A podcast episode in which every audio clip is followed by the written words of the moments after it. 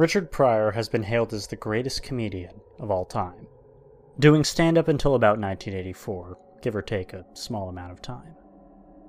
Or at least that's what I thought. According to witness accounts, there have been reports of Pryor continuing to do stand up until as late as 2001, until the MS made it too difficult for him to continue performing. But why haven't you heard of him doing this? Simple. He was tired of touring. He wanted to entertain people on his own terms, using whatever material he wanted. So he started hitting up comedy clubs along the lower west coast and even some smaller places in Canada.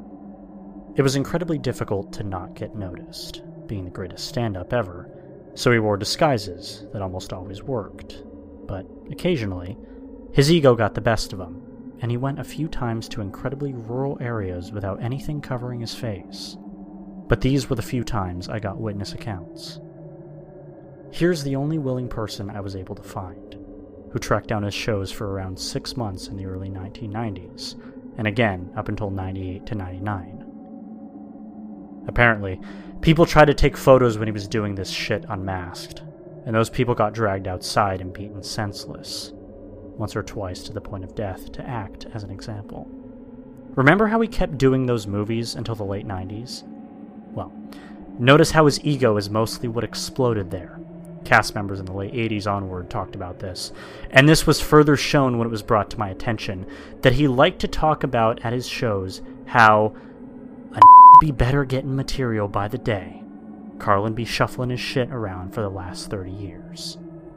He started to get angrier as his sets went on, complaining about why everything in the world is wrong, and at a point did a few sets where there weren't even any jokes. Just him yelling at the crowd.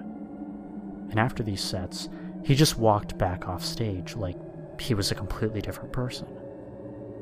Even more curious, I heard he made one more concert film, privately, that was leaked to Jennifer Lee, Pryor's final wife and manager, just last year. It was an hour and 22 minutes. The file was titled RP underscore existence. According to reports, it was shot at the Laugh Factory with a camera that looked like it was straight out of the mid 80s. I had to hassle Jennifer Lee to release the details when she eventually broke down when I confronted her in the streets. Crying, she told me about the horrifying picture. It must have taken place in 2001 or 2002. Richard made many business trips for those few years, even though he needed assistance to get anywhere. After hours at the Laugh Factory, it was him in a room with no real crowd, but him, standing in front of an unplugged microphone in the darkness. Because of the distance of the camera, I could barely make out his face, but based on his expression, it was clear as day. He spent 30 or 35 minutes telling inaudible jokes and laughing hysterically to himself after he told them. And he looked like he hadn't slept in days, and was almost skeletally thin. Two minutes after this, though, the man snapped just started screaming words that I could barely make out, moving so rapidly like he was going to have a seizure, and then he fell out of his chair flat on his face as his mobility vehicle drifted into the distance. Flat on his face in his nearly decomposed shape, he twitched, but then stopped and was there until the video had a minute or so left. And I noticed something horrifying. A tall man in a suit with some odd mask just came into the picture and stared at him deathly, still, as the video stops.